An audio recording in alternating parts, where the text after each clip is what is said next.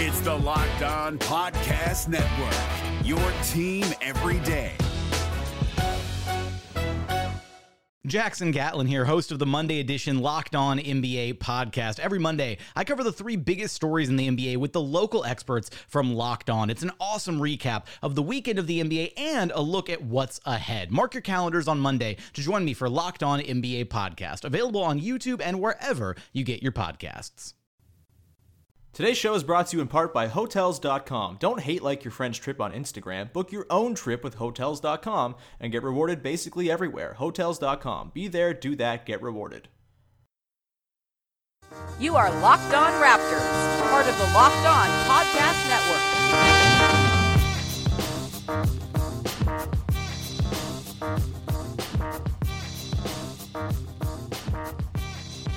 Hey, how's it going? Welcome to episode number 538 of Locked On Raptors for Monday, June 24th. I'm your host, Sean Woodley of RaptorsHQ.com. You can find me on Twitter as always at Woodley Sean. Find the show at Locked On Raptors, where you can find links to every single episode of the podcast. And of course, please make sure you're checking out the Locked On Podcast Network. Tons of great offerings on tap for you over there. If you're a fantasy basketball fan getting ready for dynasty drafts and stuff this summer, please make sure you're listening to Josh Lloyd on the Locked On Fantasy Show. You can also hear the Locked On NBA local team shows. If there's a particular team you're interested in and what they did in the draft, please make sure you're going to that specific iTunes page. Say you want to hear about the Locked On, uh, you want to hear the Locked On Grizzlies take on what the Memphis Grizzlies did, the Bizarro Raptors. Uh, please make sure you're checking out that to hear about all the new guys who are going to be playing with Bruno Caboclo this season. If you find a show on the network, please make sure you are subscribing, rating, reviewing, all that good stuff that we ask you to do all the time. It's very appreciated. It helps us out a lot. And uh,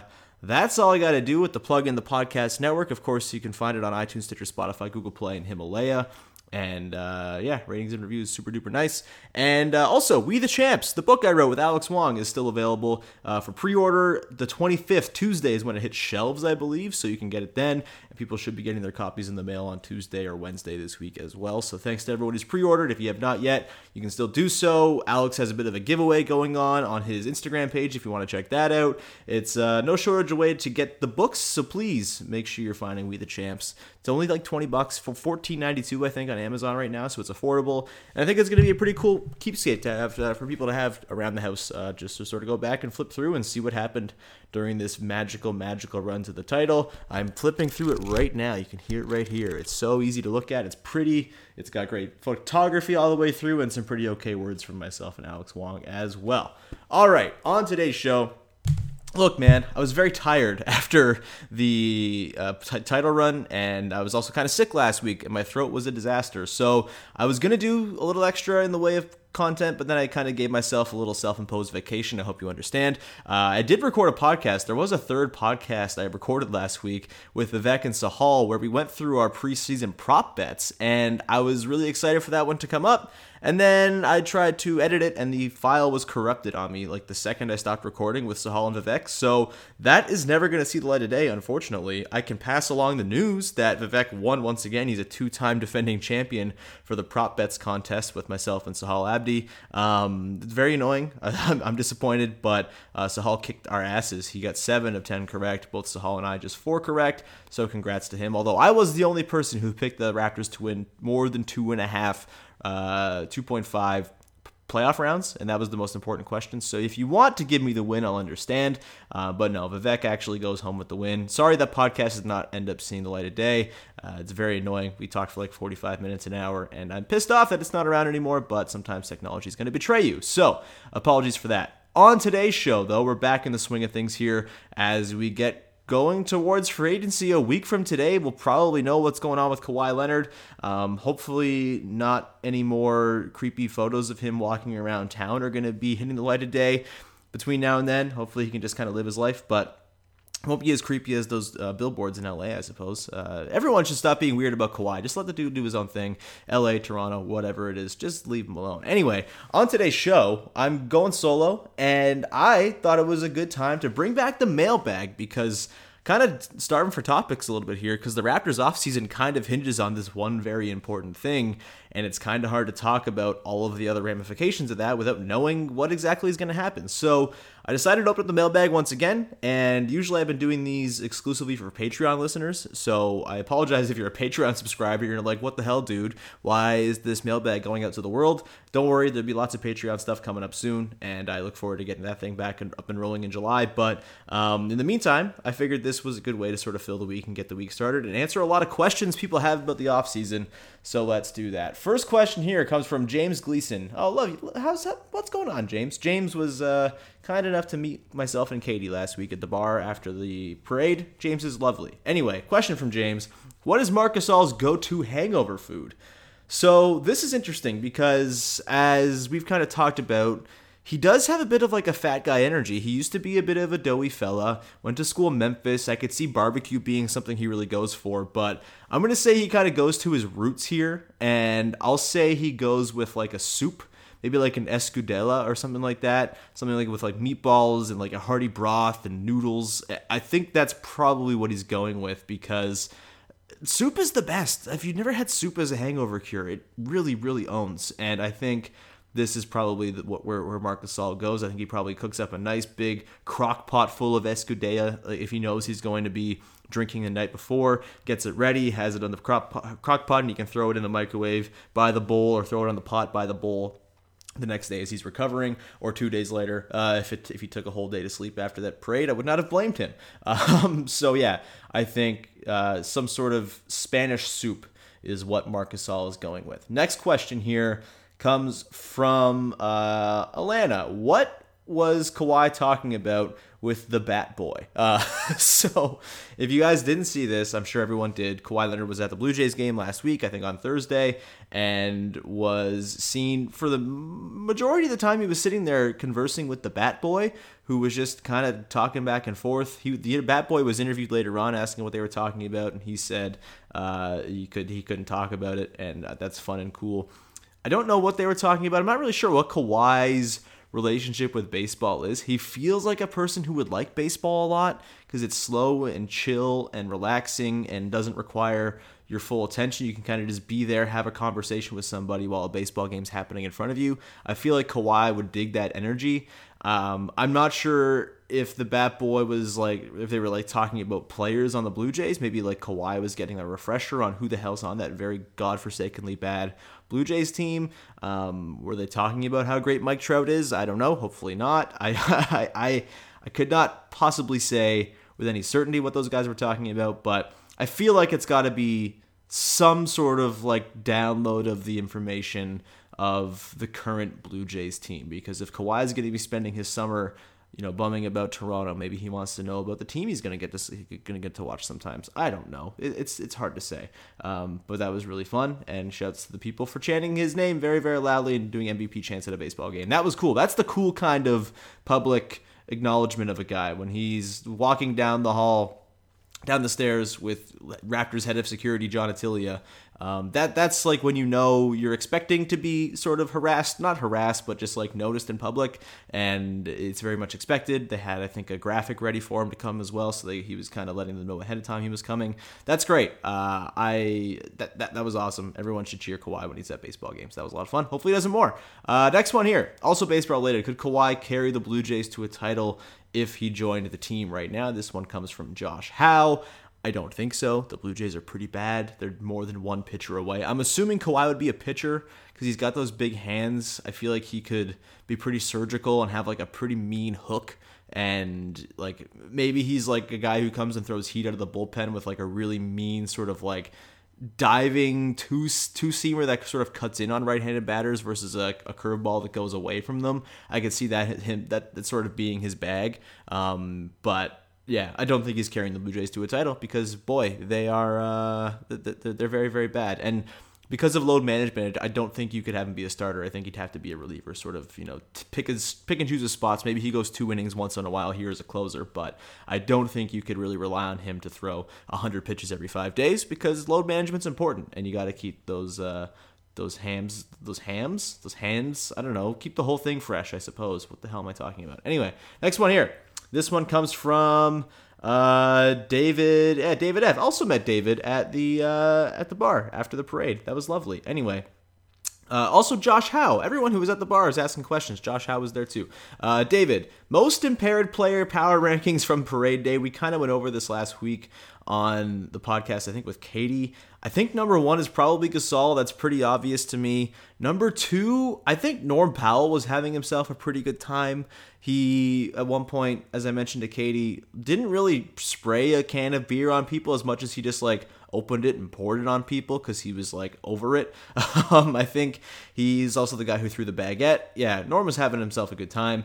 I will say third is Danny Green because I mean he was really enjoying himself too. I don't. I think number four secretly might have been Kawhi. Like I think it probably takes a lot to get that dude drunk, but I do think he was kind of just sitting at the back of the bus, just like, you know, having a swig of champagne every now and then, wasn't really openly sort of like acting upon his drunkenness. But I think you could see in sort of the comfort he had on the stage as well as his brevity. I think he wasn't about to have like a 10 minute speech because he wasn't really in the shape to do that when he was on the stage. But I think sort of the ease with which he made the entire country of Canada come to heel with one laugh. I feel like that was kind of lubricated a little bit. So I'll say Kawhi was number four. And then number five, but let's go with OG Anunoby. Poor guy, lost like 30 pounds. I can't imagine it takes much to get that guy drunk right now. Um, so I'll say OG by default. Uh, next question here comes from uh, Global Nation.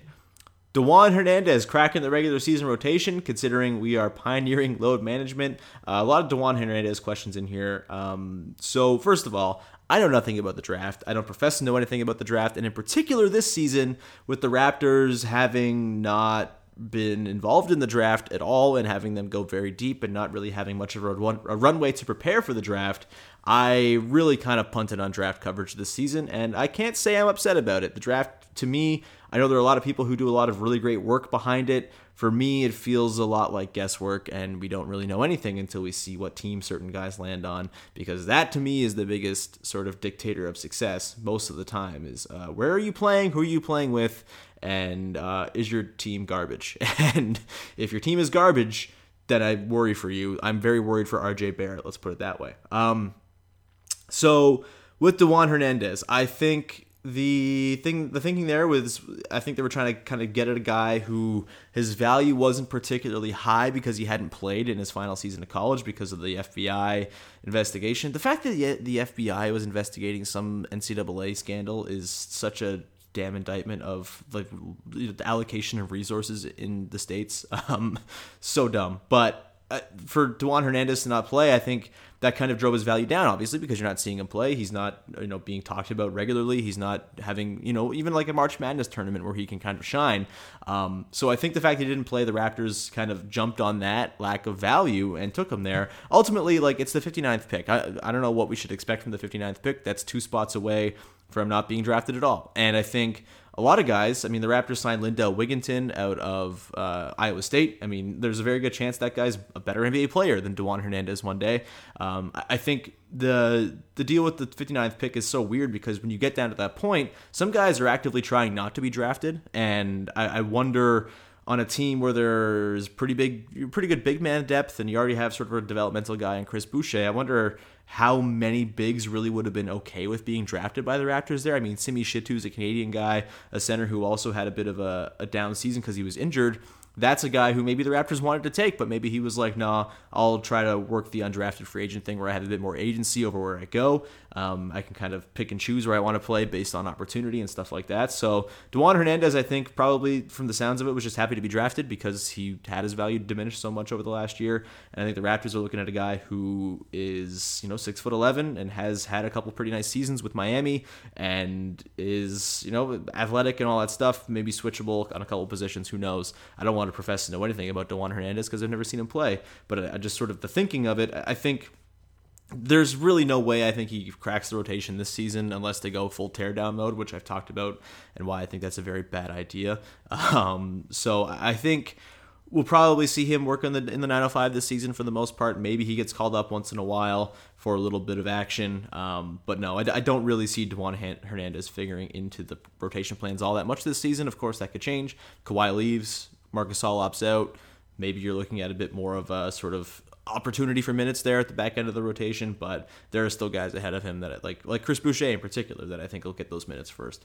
Um, next one here comes from Uh, Ray G, if he's gone, he being Kawhi, how far do you project the team to go with no new additions? So, um, yes, if Kawhi leaves, the Raptors don't have a lot in the way of flexibility to add much, right? They're kind of stuck with the team that they have. They will have the mid level exception available to them. They'll have their biannual exceptions. They'll have minimums, all that stuff. But for the most part, they're kind of going in with the same uh, same squad minus Kawhi, which is obviously a very big guy to take away from the team. I think what we saw this season, and you got to bake in the fact that they're going to be older next season, and it'll be a little bit more difficult to project health and all that stuff, um, especially for a guy like Gasol if he opts in, which maybe he doesn't opt in if Kawhi doesn't stay. Maybe he wants to go try to win a title elsewhere. Maybe he's just happy to be in Toronto for another year and not move again. I don't know what what what Marc Gasol's plans are just yet, but I do think if Kawhi leaves and you run back the same team, like that team can win 45 to 50 games, I think. Kyle Lowry is still very good. Pascal Siakam, you would assume, is going to take another bit of a step. Maybe Fred VanVleet becomes more of a relied upon rotation guy. As, as I mean, he's been relied upon pretty heavily, played like 32 minutes a game or something like that in the finals. But I do think we will see him probably become like the go to sixth man type thing. Um, and with OG Anunoby back, I, I, I think they're probably a very good defensive team still.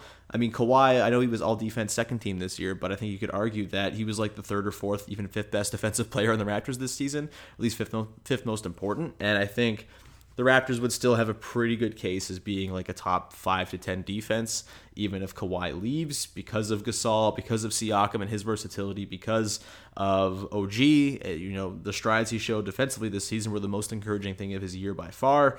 Um, and the offense, I mean, we saw that the offense was pretty good when the Raptors would operate without Kawhi, right? And maybe this changes if Danny Green's gone as well, which I have an inkling would happen either way. But even in particular, if Kawhi ends up staying, like I kind of find it hard to envision a situation in which Danny Green sticks around long term. But um, I still think there's enough there and enough defense and enough intelligence and IQ and ball movement and all that stuff. And you bake in the fact that Siakam as your go-to guy, maybe he is maybe he can keep up the the around 62 63 true shooting percentage as a number one guy. I don't think that's realistic. I think probably if he can be around 59 60 that'd be amazing. And you sort of go with that as your number one option look, it's not going to be a team that wins a title. That's like pretty clear. I think the Sixers probably would go into the East as the favorites next season, uh, depending on what the Bucks do. If the Bucks land, land like a big fish like Al Horford or something, that'd be great. But they're also kind of in cap hell themselves, and I don't think they're going to be able to get that done. So the Raptors probably go in as like sort of a Pacers level team with you know, not much in the way of huge upside unless Siakam really pops into like a top 10 player, which, as good as I think Siakam is, feels a little bit unrealistic for next season at least.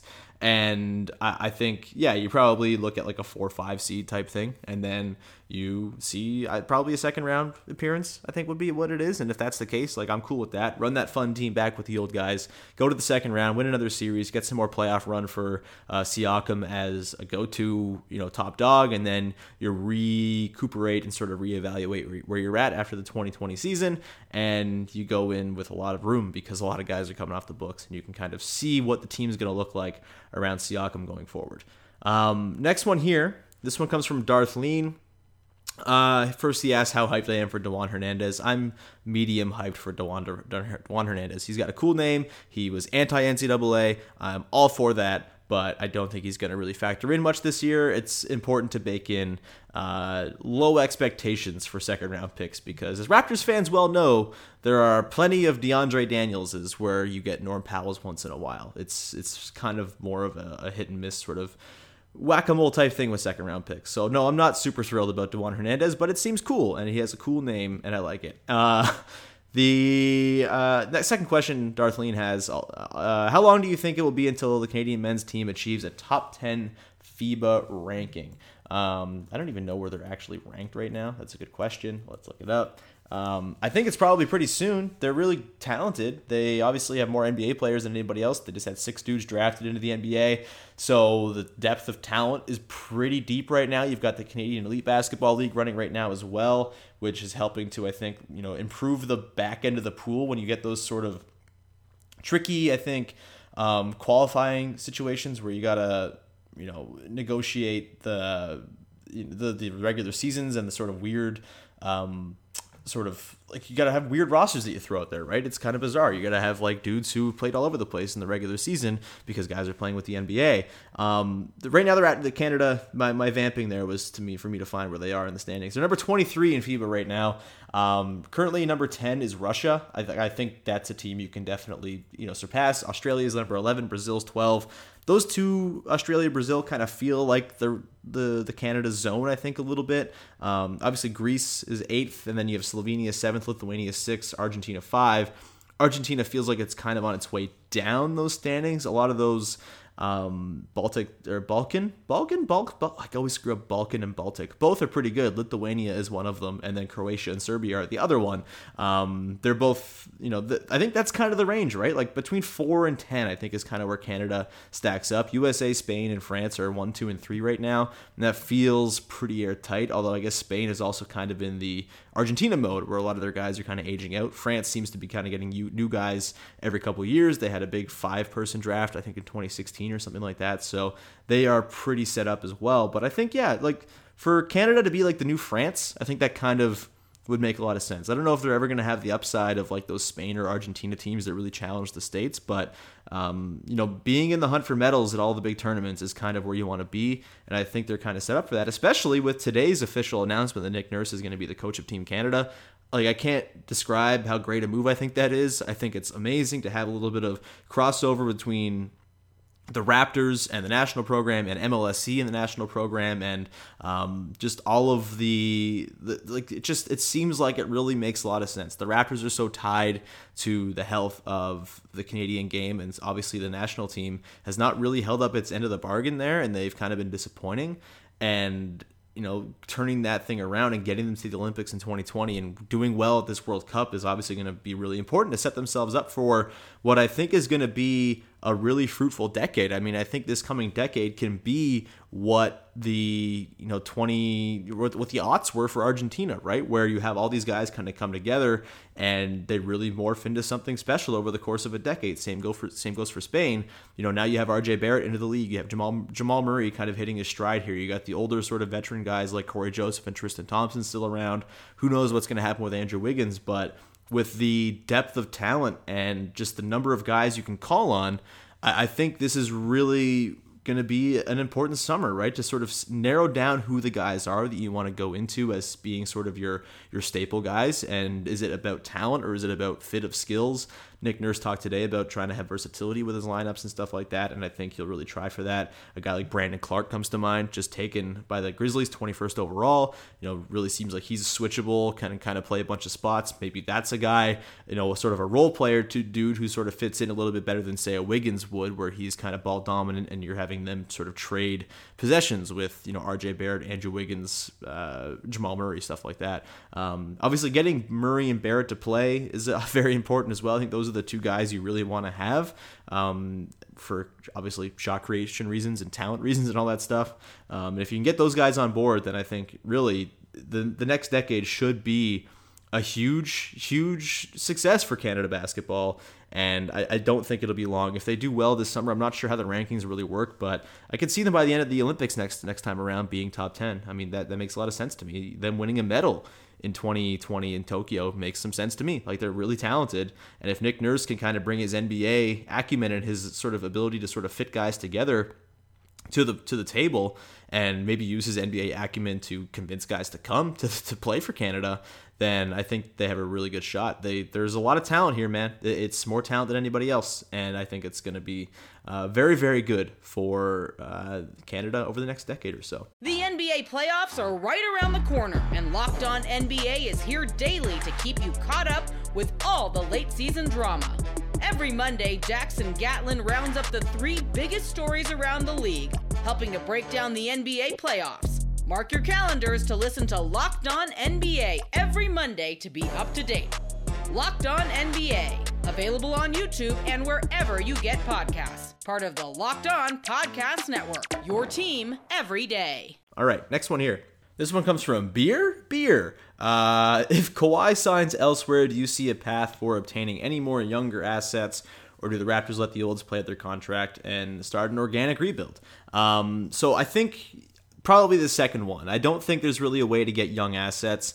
Uh, I talked about this a little bit last week with John Godis. I'm not sure the Raptors' expiring deals really carry that much value. You're not going to get a ton back for those guys because they come at such ample cap hits. And look, yes, maybe they're you know attractive to other teams as expiring contracts, but they're also attractive to the Raptors as expiring contracts. The Raptors would love to have cap space, I'm sure. And I think they set themselves up knowing exactly what this sort of three year window, uh, last season being the second window of which, uh, really sort of entails. It, it, sort of sets them up after three years to come off with clean books for the most part, except for whatever you have to give to Pascal Siakam this summer or next summer. And then Norm Powell's locked in for three more years beyond this one. Other than that, they're pretty clean and their powder's pretty dry. And I think if you're trading your your big contracts going into this season or at some point this season to the deadline or whatever, you're not really going to get anything of substantial value back. You're probably just getting other bad money, and that bad money might be spread out over a couple, you know, contracts here or there. Maybe they're smaller contracts, but they're lasting longer, perhaps. I don't even know real examples of this, like I don't know, Bismack Biyombo or something like that, or like other bad contracts. Like I just I don't think you're getting real substantial you know, good young assets for expiring guys on enormous deals, especially when you consider the Raptors' expiring guys are Kyle Lowry, who's going to be 33, uh, Marc Gasol, who's going to be 35, and Serge Ibaka, who's going to be, I think, 31 this year or 30. Um, you know, it, it's they're not really sexy guys you're going to get great stuff back for it. If we've seen anything over the last few years in the NBA, I would just kind of say temper your expectations always about what you're going to get back in return for something because – outside of the Pelicans getting a real haul and like maybe killing the Lakers for the entirety of the 2020s, um, you're not really getting a lot in trades for anything. Like superstars aren't are demanding nearly what you think they would, and I think that kind of goes as well for expiring contracts. I think. The, the the value of the Raptors having those deals still in their books is way more than whatever you might be able to extract from some other team who's looking to add an expensive guy. And I think you know, also most teams probably have like if they're really serious about winning, they probably have a starting point guard who's as good or comparable to Kyle Lowry, right? Um, so there's not going to be really a need there, and I think yeah, the, the way to do it is just you run out next season, you take it to the end, you have a fun season with the old guys. Maybe you keep Kyle out, Kyle around on a shorter deal after he expires, and you can have him be sort of the shepherd of the next era if he's you know uh, not even a shorter deal, but like a, a less expensive deal if he doesn't think he's going to cash out somewhere else at 34, 35 years old. Um, I guess 34 him next summer. I God, I can't keep track of all these olds, um, but I do think yeah, there's a chance that all those guys leave after next season and you start a quote unquote organic rebuild, or you use your cap space and your you know pedigree as a championship team and a guy with Masai Ujiri and Pascal Siakam and OG Anunoby and all these great things to offer and like a crazy fan base who will come out and you'll be a king forever. it like if Kawhi leaves, I think there are worse things to do than to sort of pitch yourself as a location for guys after 2020 or 2021 when your powder's dry. And I think you know, if that doesn't work, if you can't land a big free agent, then yeah, an organic rebuild makes some sense. And I think they've built enough of a runway with winning the title that I think people would be okay with that as well a couple years from now. Because guess what? They did everything that you need to do in order to justify tearing it all back down once again. Like they, they have achieved the ultimate thing, and that should sort of calm people down for the next three or four years, I would think at least. Uh, next one here. This one comes from Irv Dizzle. What do you think the Raps will do with Pat McCaws? Uh, I just think they'll let him walk. I don't think he's worth like giving a lot of money to and like eating up a little bit of extra cap space. I think he's an interesting player. I just don't know if you really want to have a guy who's so terrified other terrified to shoot, terrified to put shots up. I, I just it doesn't do it for me. I, I think I would probably pass on uh, Pat McCaw from the Raptors this summer. It was nice he was around. He hit that three in the finals. That was great. And you move on, um, unless he wants to come back on like a minimum or something. But no, I, I, don't think he's much to be excited about. And I think they'll probably move on. And then the other one is also from Irv Dizzle. Is there a hangover story you can give that would have been comparable to Marc Gasol's on Tuesday? Uh, I'm going to uh, res- choose to not answer that one. Let's move on to the next one. Uh, Chris Keating uh, at Happy C is happy. Can OG push to get Fred Norm type minutes next season? Totally. I think OG is like kind of due for a pretty big bounce back next year. it was a really tough year for him, both physically and personally. Obviously, losing his father earlier in the season, that was awful. And he was injured. He had the appendix. Like, just a weird sort of season from hell for OG. And I don't think that sort of portends a lot of bad stuff for him coming. I think he's talented. I think the things he showed this season on defense in particular were very, very exciting. And he still remains like a pretty exciting small, like small ball four type guy who can switch across a million positions and shoot threes. I, I mean, I don't think he's. Um, it's hard to say what kind of shooter he's actually going to be. We don't really know because there's not a huge sample on him, right? He had a pretty small sample in college. Um, and then as a pro, it's also been pretty small, you know, when you consider it all. He was 33% this season. He's 35% over his career. Maybe he settles in there about 34, 35, 36%. And I think that's probably kind of what you're happy with. You'll be cool with that. Um, because of his defense, I think that makes him a pretty valuable player. So I I think we'll see lots of OG next season. I think he'll be given lots of opportunity to get in. And, and I mean, if Kawhi leaves, I think he probably starts. If Kawhi sticks around, I, th- I think there's still a world in which you know OG gets a lot of run. Um, obviously as a backup, but as a backup four in particular, I think there's a lot of room for OG on this roster and in this rotation. And obviously, when you get to the regular season, you don't. You know, I think we kind of forget they trimmed the rotation down to eight guys in the in the playoffs. But the Raptors played like 11, 12 guys at a lot of times over the course of the regular season, and I think um, like there, there's going to be plenty of room for you know if Fred and, and Norm played 20ish minutes a game. I mean, I think Fred probably plays more than that next season. Uh, Norm probably stays around the same. I think like OG gets 20, 22, 23 minutes a game. That that makes a lot of sense to me, and uh, I would hope he gets it because I think he's got a lot of talent, and I think he's um, you know honestly, if there's one thing about this past season for OG that might be a good thing, I think it probably will be a good way to sort of you know lower people's expectations because man, people were really, really high on him going into last season. People were throwing out the Kawhi comparisons and stuff because of how good he was in the playoffs, and I just think that was totally unfair uh, to OG. That that was asking a lot of OG Anunoby, and I don't think he's really capable of that. I think he's gonna get like capable of being a very, very nice rotation player, like the fifth starter on an excellent team. That is kind of where I think he ends up top, you know, capping out. Maybe there's a little bit more in the way of you know creation that he's yet to mine because he's still so young, but I think. Um, last season might sort of have been a bit of a cool down on OG's prospects, and I think that's probably a good thing, really, because um, high expectations are never good for anybody, and it's not fair to anybody, uh, especially to have Kawhi attached to you as like a comparison, even when you play with him. I mean, people were asking him about like trying to model his game after Kawhi. That's really hard to do, man. Kawhi's incredible. like that's not even a fair thing to ask a guy to do. So I think we'll see a pretty refreshed and hopefully quite counted upon OG Anunoby next season. I'm looking forward to the redemption tour for him. Uh, next question here comes from Lamar Edwards. Would Masai beat all the other NBA GMs in a game of Monopoly? Uh, I think Rob Pelinka would cheat, so no. I think Rob Pelinka wins because he uh, doesn't really understand the rules and takes money out of the pot and, and, and would be kind of a skeevy bastard to play with with all the backstabbing and whatnot. So no, I think Rob Pelinka wins um, and everyone else loses because he's a cheating ass. Uh, next one, also from Lamar Edwards. Favorite Locked On podcast other than the Raptors one? Um, this is a good one. I think I'm probably inclined to just like pick my friends.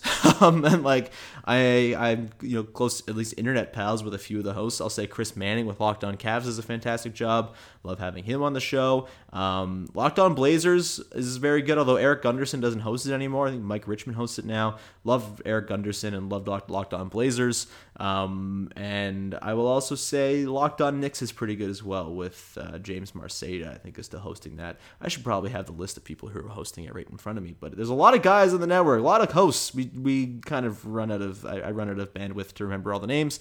Um, but Locked On Knicks, Locked On Blazers, and Locked On Cavs would be my top three, I think. And no disrespect to anybody else. Love having John on from Locked On Celtics and Anthony from Locked On Lakers and all that stuff. Um, but yeah, it's. Uh, I, I, I, this the guys you just the people who you're pals with, and so I'll say those guys. Uh, next one here, also from Lamar, in terms of the entire organization, who was the greatest Raptor? Players, commentators, management. Uh, he says his top five Masai, Kawhi, Jack Armstrong, Kyle Lowry, Drake, and DeMar. Um, I would say I probably agree with that. I mean, yeah, I mean, as much as I love Jack Armstrong, I mean, he is uh, the guy who wrote the forward for our book. I don't know if I could have Jack in the top five just because players and management are so important um, to sort of dictating the terms and you know ensuring things are successful. I think Vince is still in there. I think it's probably Vince Masai, Kyle, Demar, and Kawhi. Like I think that's probably it. I think you got to have players and more so than you have um, like builders and stuff like that. I mean, Masai's done such an amazing job. If you want to throw like a wild card in there, maybe like Tim Leiweke, because when he came in in 2012, 2013 to MLSE, he kind of changed the whole game and everything kind of got better from there. And he hired Masai and he sort of set the the franchise up on a pretty good path before he left. So maybe you could throw him in there. But no, I'll say I'll say it's Masai, Kawhi, Kyle, Demar, and Vince as the top five most important. Um, yeah. Also, I'll throw in Eric Bledsoe because he was ass in the conference finals and made the Raptors that much more likely to win it. So thanks Eric Bledsoe for all you've done for the franchise. The NBA playoffs are right around the corner, and Locked On NBA is here daily to keep you caught up with all the late season drama. Every Monday, Jackson Gatlin rounds up the three biggest stories around the league, helping to break down the NBA playoffs. Mark your calendars to listen to Locked On NBA every Monday to be up to date. Locked On NBA, available on YouTube and wherever you get podcasts. Part of the Locked On Podcast Network, your team every day.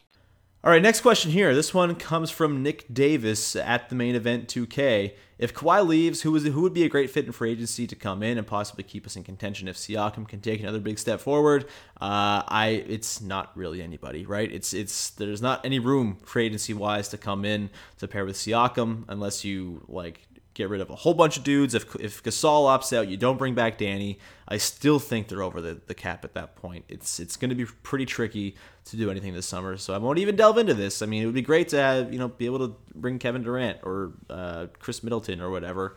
But I, I think this is a summer where the Raptors are going to sit out, and I think that's fine. And uh, they I think they're sitting out in the interest of being very much involved in 2020 and 2021, which is what people really want because that's when all the very good free agents down the road are going to be available, particularly particularly 2021. Uh, next one here from uh, Lila. Will McCaw, Will McCaw for Pete? Uh, I don't know if Patrick McCaw is going to four Pete. I guess if like the Lakers are the like the Vegas favorites to win the title right now, which I don't necessarily agree with. I kind of think it should be if if Kawhi comes back, I think the favorite should be the the Raptors probably. Um, but like the Sixers are in there, the Bucks are in there. The Rockets, people forget about the Rockets. The Rockets are still really damn good, and I think they should be very much involved. Um, so maybe like McCaw goes to the Rockets to sort of like fix their like just inherent angst within that team, and maybe McCaw is able to calm it down and bring a championship pedigree to the to the Rockets that they lack. Maybe he goes to win the title with the Rockets. Um, maybe the Lakers sign him to be their best three point shooter. I don't know. it could, could happen. It, it, it, would actually he would actually be an improvement, but um, I, I I think it, it. I'll say odds are against it because it's really hard to win titles, and I don't think he's going to be with the Raptors next season. But uh, I'm rooting for Patrick McCaw. I'm really rooting for it. Next one here from Kawhi Leonard at 14 underscore Ryan B. Rank the Raptors roster in terms of confidence they will be on the team next year. Okay, uh, I got to pull up the Raptors roster here. Give me a second here while I do that. I'm also going to take a swig of water because my throat hurts. Give me one second. Okay, so I think it's probably best to do this in terms of like tiers. So I'll say the guys who I'm like 100% sure are going to be back next season, and that 100 obviously has bit of a caveat because anything can happen, and sometimes trades for like the likes of Kawhi Leonard happen, and you have to uh, readjust for that. But I will say the guys who I'm like 100% sure are back are Pascal, Kyle Lowry, uh, Serge Ibaka. Uh, I'll, I'll not Serge Ibaka. I'll say I'll say Fred, Pascal, Kyle Lowry, um, and probably OG Anunoby. Those would be my guarantees to return. The next tier down, the ones I'm pretty sure will be around, like 90% sure, but there's a chance they could be moved in salary type moves are Powell and Ibaka. Uh, yeah, Powell and Ibaka would be the next two. Um, guys who I think will be back, but I am not sure, and we still have to wait to see. So I'm like 50 50 between eh, 60 40, 60 in favor of yes and 40 in favor of not. Uh, Kawhi and Marc Gasol. I think those two are kind of tied together. I would say probably more of a chance Gasol's back than Kawhi. Um, but I think both are pretty likely to return. Obviously, we have no idea what's going on with Kawhi, so it's dumb to try to guess. But uh, based on the reporting, based on the thing that came over the weekend with, with Chris Haynes saying that uh, Kawhi is seriously reconsidering signing with the Raptors, again, I'm not sure where that's coming from or where the reporting is from. Of course, Chris Haynes is the guy who originally said that Kawhi had no interest to play in Toronto. So we don't know what to really guess there. Um, but I will say, based on all the reporting and based on just like logic, it would suggest to me that Kawhi and Marcus Gasol are likely to be back. So I'll give them the next tier, probably about, yeah, even like 70%. Below them, I would say I would be pretty surprised if Danny Green's back just because of costs. I'll say Danny Green's about 50, 40% to come back, 50% to, or 60% to not come back. And then after that, I think Boucher probably comes back. I'm just going like the end of bench guys now. Boucher and Miller are the guys who I would say are probably like in that Powell Ibaka tier, like probably back. There's no reason to not have them back. They're on contract for one more year, and it can't hurt to get another look at them. Maybe with a little bit more in the way of rotation opportunity abound next season if Kawhi does leave, um, and then even if Gasol opts out as well in the case of Boucher. And then, so yeah, they're they're in that like Ibaka Powell tier, ninety percent. I'm pretty sure they're back. And then I would say uh, McCaw, probably Lloyd, Lin, Meeks, and Moreland are probably all gone. And uh, that's sad, but hey, they will have their ring and they will move on and they will find greener pastures elsewhere. Probably uh, Eric Moreland may be going to Europe. I don't know. Uh, so uh, that's a good question. Next one comes in from. Uh, bu- bu- bu- oh, hey, a CEBL question. Why the hell not? Let's answer it here. From Ray G once again. Will there be CEBL expansion? So in short answer is I think so. The, right now there are six teams in the CEBL: uh, Abbotsford, Edmonton, Saskatoon, Niagara, Guelph, and uh, Hamilton. I think the those were very sort of specifically selected locations. Um, a certain airline, I believe, flies to all of those cities within Canada or close to them, and I think that is very much behind uh, the reasoning for starting with those teams, and because it's cheap and it's affordable. So I think that's probably number one.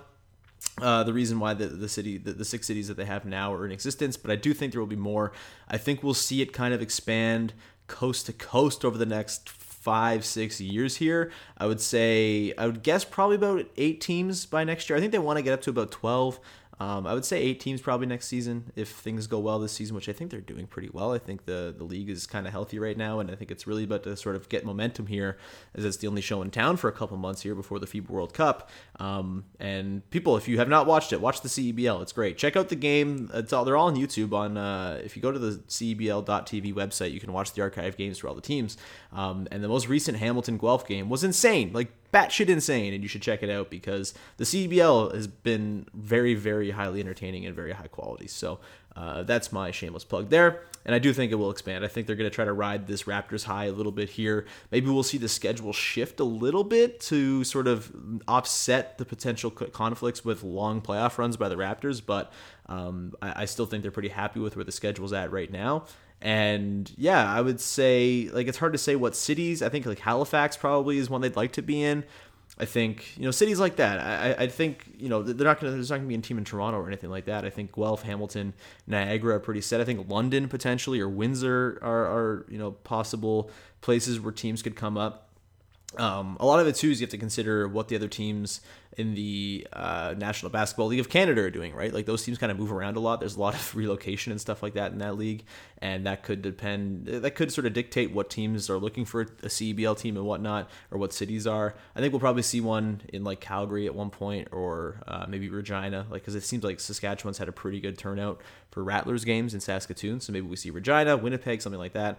Um, but yeah, I think you know most of the like the CFL type cities, I think we'll probably see teams pop up. Maybe Montreal or somewhere near Montreal, um, like Laval or something like that. I could see that happening as well. I think they really want to try to expand this thing into as many cities as they can without sort of overextending themselves. It is a single ownership type league, so I think they can kind of take on the burden of opening it up a new team a little bit easier because they can sort of tie it in with the rest of the league and every team kind of works together to sustain the league as a whole. So we could see that, but yeah, I, your short, long answer is that. Short answer is yeah. I think there'll be expansion with the next couple years for sure.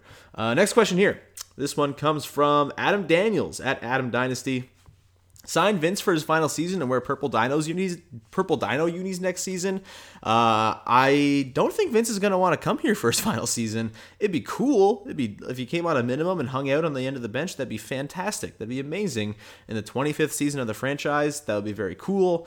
I don't think we'll see it just because it seems like Vince kind of wants to play for bad teams where he can be a teacher and also uh, get actual run. And he might just like opt to stick around with Atlanta or go to Memphis again or something like that.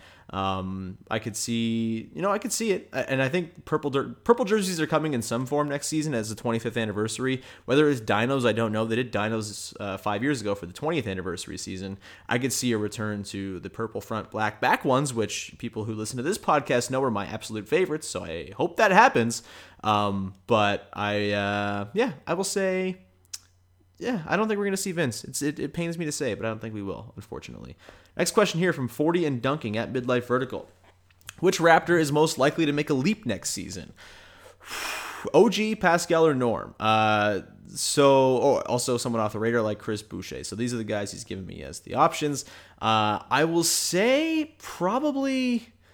Boo like in brackets next to Pascal, name 40 and Dunking has written to All Star and All Defense. I think that's probably the answer. Like Pascal really seems to be kind of on this meteoric curve that none of the other guys in the Raptors really seem to be on. I think OG's a very good candidate here, but I'm not sure so much of a leap as much as it is a bounce back to where we think he can be and just sort of incremental improvements from there.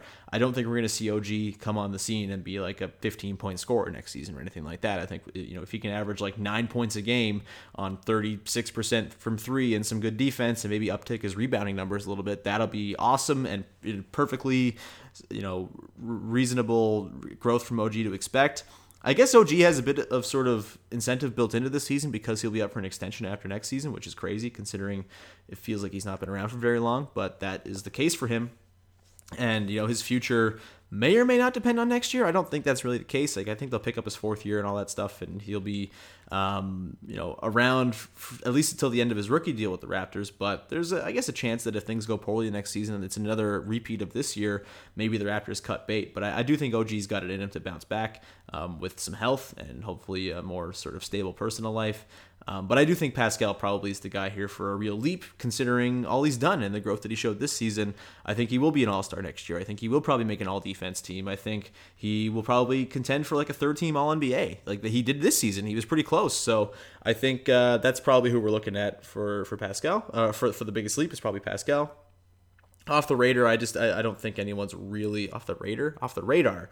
I don't really think anyone's got that kind of pop potential. I mean chris boucher is like 26 27 i don't really see it from him at this point. Um, i think he'll be a, a interesting rotation big and a wonderful wonderful victory cigar to throw in at the end of blowouts but i don't think we'll see a huge lead from chris boucher no. Uh, next question here comes from Remo Styler at Remo Styler one. Favorite Hamilton brewery? Uh, yeah, good question. Not not Raptors related, but I'll take it. Whatever. Um, and also my go-to beer. My go-to beer kind of changes based on the season.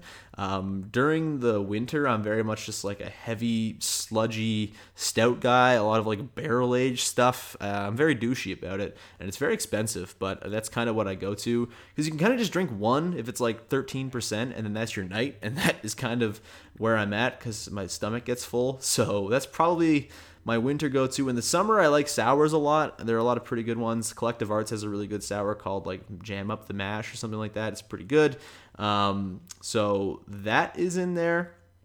And then uh, favorite Hamilton brewery. There's so many good ones in Hamilton. It's the best. I love it. Uh, but I will say probably Merit Brewing on James Street North. If you've never been to Hamilton or in Hamilton and never gone, go to Merit Brewing. They have amazing beer, excellent sausage. It's a it's a great great time. So um, those are my answers there. Please sponsor the show, Merit Brewing. Next one up, uh, the board man at Raptors underscore dummy. What actor would each Raptor? What actor would play each Raptor in the playoff run biopic? Ooh, disregard height and general appearance. okay, so leading man Kawhi Leonard. He did say Denzel's his favorite actor in the How Hungry Are You with Serge Ibaka, and I think Denzel could probably pull off sort of that stoic and you know kind of drop in one liners demeanor that Kawhi carries. So I'll say Denzel. plays Kawhi. I will say, let's go with who's next? Kyle Lowry. I'm not going to say Kevin Hart because that's the easy one, and everyone will say Kevin Hart because of what he did to Kyle Lowry in one on one. Actually, let's just go Kevin Hart. That'd be f- no, I can't do that to Kyle. Fuck, I, ugh, I can't do that. Uh, Michael B. Jordan. Let's have Michael B. Jordan be Kyle Lowry. He should be the leading man, number two, next to Denzel. Um, and I think Kyle deserves that shine. Next one, uh, God, let's go. Let's just do the starting five. Marc Gasol, maybe like someone big and tall. I, I know I'm supposed to ignore appearance and height and all that stuff, but I gotta try to stick as close to I can to it because that's how you cast. Um, I'll say like uh, Joe Manganiello, the dude from True Blood and a bunch of other stuff, who's very handsome. Uh, that guy, I think, kind of has a Marcus Gasol vibe. He's tall, he's built, and I think he could kind of find the sort of very charismatic charm that uh, that that he kind of possesses. You know, he's got a he's got a very sort of like childish but you know very mature and adult kind of way about him. I think is the best way to put Marc Gasol. So I'll say, uh, give me uh, Joe Manganiello to, to, play him. We'll say for Danny Green. I think Danny Green could kind of be like the funny sort of foil of the group, and I'll say let's make him into, uh, or let's let's have him be played by uh, Jerrod Carmichael. I think he'd be a pretty good guy to throw in there to like for comic relief. He'd be the guy to drop the funny one-liners, um, as I kind of think. I know that's Kawhi's bag, but Danny Green seems pretty funny too. So I'll say that's who I would pick. Uh, Jerrod Carmichael, Gerard Carmichael, that is. And then for Pascal Siakam, whew, this is a good one. Up and coming, has become very famous recently and is only going to be on a meteoric rise. Let's give that to let's go with Daniel Kaluuya. Uh, I think it's Kalua, Kaluuya. Uh, let's go with him, the guy from Get Out. Let's let's have him be Pascal Siakam. You know, again, rising, up and coming uh, superstar who has burst into our lives in the last couple years and is in everything and is fantastic. So we'll say Daniel Kaluuya. Um, and Nick Nurse. Who's going to play Nick Nurse? About uh, Bradley Cooper kind of playing Jackson Maine from A Star is Born as Nick Nurse. I think that might do it. Like a very like boozy Nick Nurse would be played by Bradley Cooper, and considering Nick Nurse's many gifts as a guitar player and performer, apparently, I think that would be it. So Bradley Cooper as Jackson Maine as Nick Nurse. Let's go with that. Uh, next question here. My God, there's so many questions to go through. Uh, this one here comes from Brad Juice. How do the Raptors best make use of the Nando De Colo situation? So, Nando De Colo has been a topic of conversation for six summers in a row for Raptors fans. They have obviously uh, extended a qualifying offer at him every year. It's always kind of been in the air. Oh, will Nando De Colo come back? And I think in a pre-title world where the stakes seem a little more dire and like milking the best that uh, the most out of every asset seemed like it was more of a priority. Maybe Nando De Colo becomes like an interesting rotation guy for the Raptors next year. I don't really see it. I think you know the Raptors have his control of him, right? And and they can either uh, match an offer sheet or they can re- just renounce his rights altogether. Um, I just I don't think it's going to be worth the headache. I don't think Nando De Colo at 32. I mean, his issues when he was in the NBA at 26 were that he wasn't super athletic and was not very good at defense. I think those will only be amplified by the fact that he's 32 now. Um, he might be a pretty good shooter. He Might have a little creation to him, but I, I just don't see it being that much of a coup for the Raptors to bring him back in. So I would imagine if some team wants to make him an offer sheet, the Raptors probably just go and not match it. Um, and I think they'd be cool with that. You know, they have to kind of keep their powder dry here. I don't think they'll be into signing Nando De Colo for a two or three year deal when they have, um, you know, stuff to worry about next summer with keeping the keeping the books the books clear and that's kind of where I'm at with that. I, I don't think Nando De Colo is really in the Raptors' future plans, unfortunately. Next one here, uh, but, but, but, a couple of ones that are now out of date. All right, now, this one comes from Mike Maz. Now, I absolutely want Kawhi to stay, but if he doesn't, who of all the free agents out there, potential players on the trade block and whatnot, which player would fit nicely on our team if Kawhi left? Who are we giving the bag? Uh, I've already kind of answered this one, unfortunately. Yeah, I just don't think there's anything. There's not really anyone out there who you can offer the bag to because the Raptors will not have a bag to offer. Um, you know, a mid-level offer for some, you know, wing is probably in the cards, but I just I can't even wrap my head around who those guys might be right now because it's just we don't know what's going to happen, but there's not going to be money to throw around. And I think with how much cap space there is around the league this year too, like teams are going to get kind of crazy. I think you know, we saw how crazy things got in 2016 when all those huge deals were given out like at midnight. Um, I kind of think we're going to see something similar this time around, and I don't think that is advisable for the Raptors to really get in that. Even if they were, I think they might, it might be a blessing not having cap space this summer. I guess is what I'm trying to say. Like the Raptors didn't really blow all that much money in 2016 either. I mean, they spent money on DeMarre Carroll the year before, and that came back to bite them because that was a deal they had to move off. But um, I think that was the year before all the crazy deals went down for like really bad big men and stuff like that, if I'm not mistaken. 2016 was a rough summer. I think we'll probably see a lot of really bad contracts given out this summer that guys are going to be wanting to get out of. So I think the Raptors not having the opportunity to throw that money to anybody is probably going to end up being a blessing in disguise a couple years from now. Because guess what? Teams who blow all their money now are not going to have money. That'll be fewer teams with cap space to work with in 2020 and 2021 when the Raptors are set up to have quite a lot of space. So, um, not the worst thing in the world to sit this one out, everybody. Next one here uh, comes from Fast Break Breakfast. Listen to this podcast; it's very good. Uh, have you ever been as drunk as Marcus Gasol, and what happened? Uh, probably yeah, I mean, there have been some times where you get a little lubricated at uh, at an event. Um, what happened? I don't know. I, am one, I'm really curious to see how much Marc Gasol remembers of the parade. I mean, it was day drinking. Usually, day drinking is a little bit easier to remember.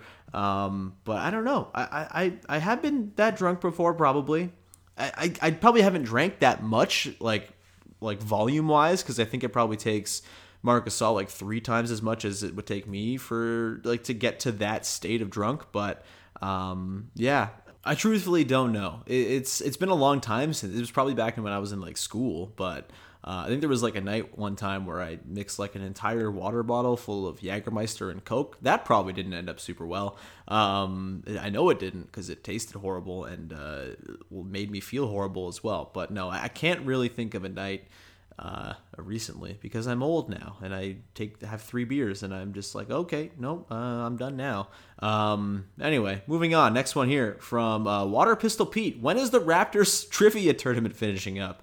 Uh, so for people who have not listened to this podcast for the last year or so, um, or who started listening over the course of the last year, I did do a tournament of trivia with 32 different people on this podcast. We did a bunch of different episodes. We narrowed it down to, I believe, a top four that included Dan Grant from Raptors HQ, Vivek Jacob, of course, who's on this podcast all the time, and I think Josh Lewenberg's still alive in it.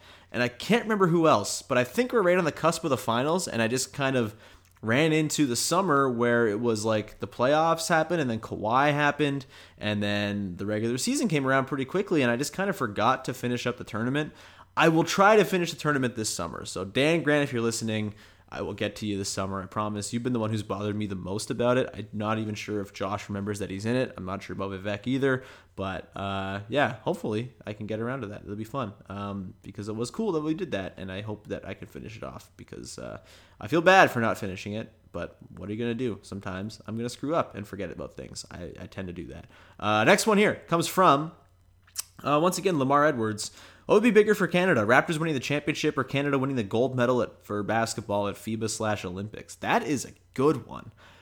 I think probably the Raptors winning the championship just because it's sort of a more shared and communal experience. I think, yeah, the Olympics gold would be pretty big. Like, I don't think FIBA gold would really move the needle as much as the Raptors winning the title would. Like, I'm just trying to think of this in like terms of like viewership numbers, and I guess Canada in the finals of the Olympics would probably draw a pretty big number, but I think sort of interest in the Olympics is waning a little bit because, you know, they're so fucking evil and bad for the places in which they're held that I think people are kind of souring on the Olympics a little bit, which is a bummer because I used to love the Olympics so, so much and I still get into it.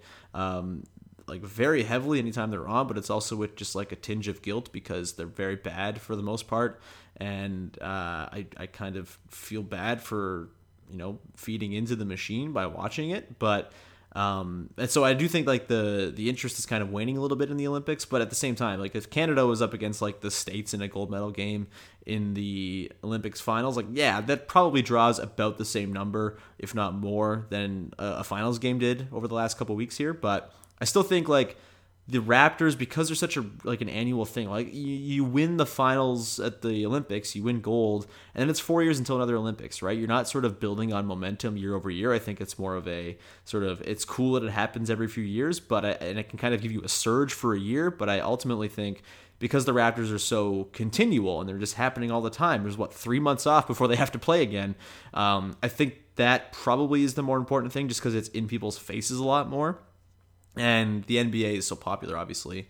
And uh, yeah, I think that's probably it. I think I think the Raptors probably have a more of a, I think okay, let's put it this way: the Raptors have more of a role in sort of roping in new fans.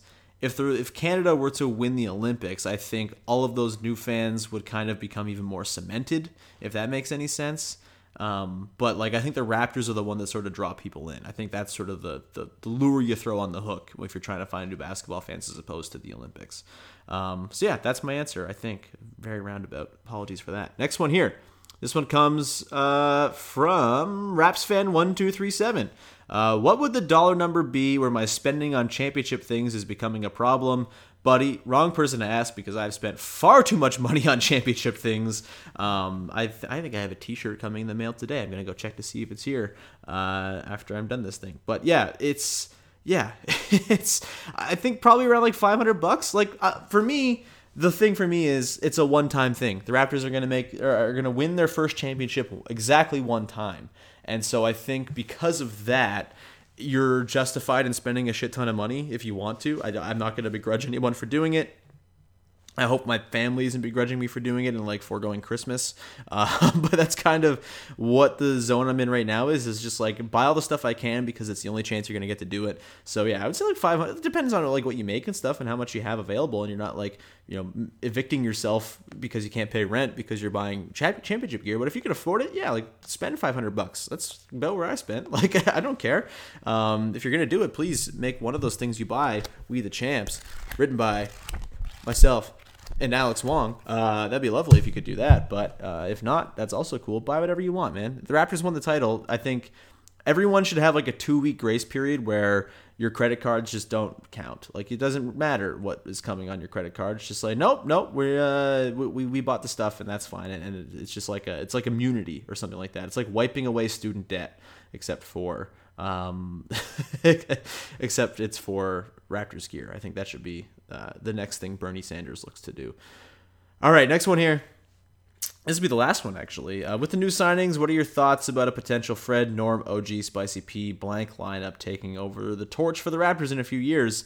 Uh, I look, I think those guys are going to be around a while. I think, in particular, Pascal, OG, and Norm uh, Norm because he's locked in, OG and Pascal because I think they're two guys who the Raptors very much like. Um, I'm not certain about Fred's future. I think there's a chance, like this coming season, that Fred plays himself out of being within the Raptors' price range, just because. Is he a starting point guard? I'm not sure. I think some team out there will view him as such if he plays the way he did um, for long stretches of the postseason next year there are still some questions with Fred, obviously, his his height and his durability and all that stuff. Um, obviously, I love Fred, and I don't want to see him go anywhere. But I think there's a chance he plays himself into like 15 million bucks a year throughout this season. Like, think about what Patrick Beverley gets this offseason. Maybe Fred gets something similar next year, and maybe that rules the Raptors out of the running. And the Raptors will kind of be in a new spot where they're looking at their point guard situation and not having a real answer at the end of next year. And maybe it's as simple as Fred becomes the starter when Kyle leaves. I have concerns about the upside of that configuration if that takes place, but that's a year from now. We don't really got to worry about that just yet. Um, but yeah, Fred, Norm, OG, and Pascal, like those guys are all going to be here a long time. In particular, OG and Pascal, and I'm very excited for that because they're awesome and fun and uh, kind of fit into the new NBA and are going to fit really nicely next to Giannis Antetokounmpo. All right, that's going to do it for the Mega Mailbag podcast. Thank you for like the 30 something questions that came in. Very much appreciated from everybody. Um, and I'm sorry this thing ran like an hour long, but hey, there was a lot of questions to get to. So thank you so much for listening. Please make sure you're subscribing, rating, reviewing uh, iTunes, Stitcher, Spotify, Google Play, wherever it is you get your podcast. is deeply appreciated if you leave those ratings and reviews. I very much appreciate uh, each and everyone who's done it because it helps us become more popular, helps move us up the rankings, makes us more discoverable. All those good uh, buzzy words about podcasts that you hear all the time.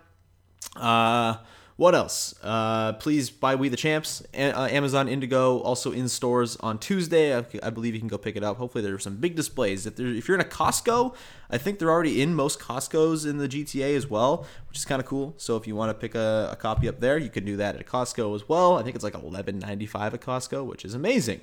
Um, and uh, yeah, that's about it. I'm gonna have some writing for Raptors HQ coming up. I've been on a little hiatus lately just because I've uh, been tired mostly, but uh, I'm getting back into the swing of things this year, this week, sorry.